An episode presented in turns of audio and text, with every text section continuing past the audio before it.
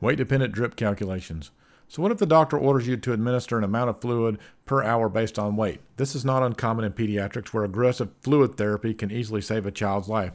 The difference between hydration and fluid overload may be something in the neighborhood of 100 cc's. Consider the following order Ordered 10 cc's per kilogram over three hours. The patient weighs 44 pounds.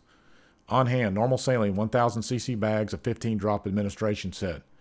Administration first convert pounds to kilograms. 44 pounds divided by 2.2 pounds per kilogram equals 20 kilograms. Next, figure out how many cc's to give.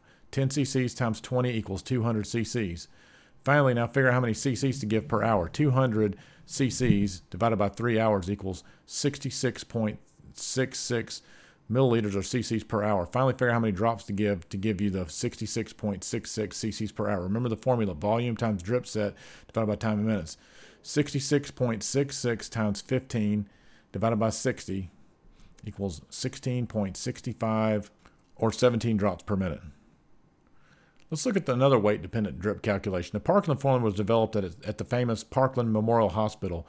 Parkland is a community hospital in Dallas, Texas, where, the, where President John F. Kennedy was taken after was shot on November 22, 1963. The Parkland formula was developed at the hospital to be used as a guideline for fluid resuscitation within the first 24 hours. Keep in mind that patients with critical burns often die of hypovolemic shock due to loss of fluid. Below is a version of the formula used today.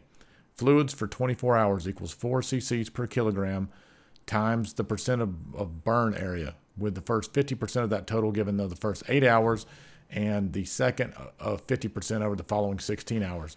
Let's say that medical control has ordered you to begin fluid therapy with a critically for a critically burned patient while en route to the hospital and ordered you to calculate the dose based on the Parkland formula. It could happen. Some ambulance services even have this in their protocols. To figure out how much fluid to administer, you'll have to break it down by hour. Here it goes. Fluids for 24 hours, four times the kilograms times the percent of burn, where and half is given the first hour, the remaining 50% given over the next 16 hours. Next, figure out how many cc's to administer over the entire 24 hours. Let's say that the patient weighs 165 pounds or 75 kilograms and has sustained burns on 25% of their body, second and third degree burns combined. First, we use this formula to figure out how many cc's to give him the entire over the entire 24 hour period.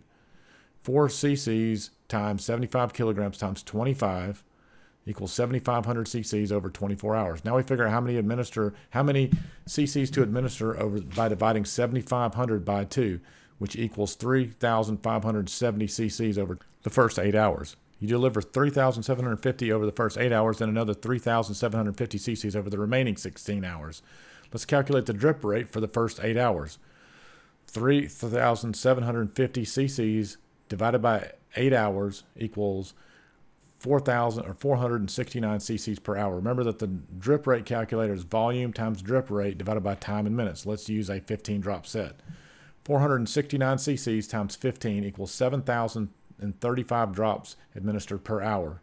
735 drops administered per hour divided by 60 minutes is 117.25 or 117 drops per minute. So for the first eight hours, you'll administer 117 drops per minute. Let's look at the remaining 16 hours. Let's say some math and just pick up where we left off. We know that after the first eight hours, we will have administered half of our Parkland formula, so we have to deliver the final half over 16 hours. To do this, we administer the remaining 3,750 cc's over 16 hours. To figure out how much per hour, we simply divide 3,750 by 16, which equals 234 cc or 234 cc's per hour. Now we just plug that number into our drip rate formula. 234 times 15 divided by 60 or 58.5 or 59 drops a minute. Or you could have just divided the entire 8 hour drip rate in half.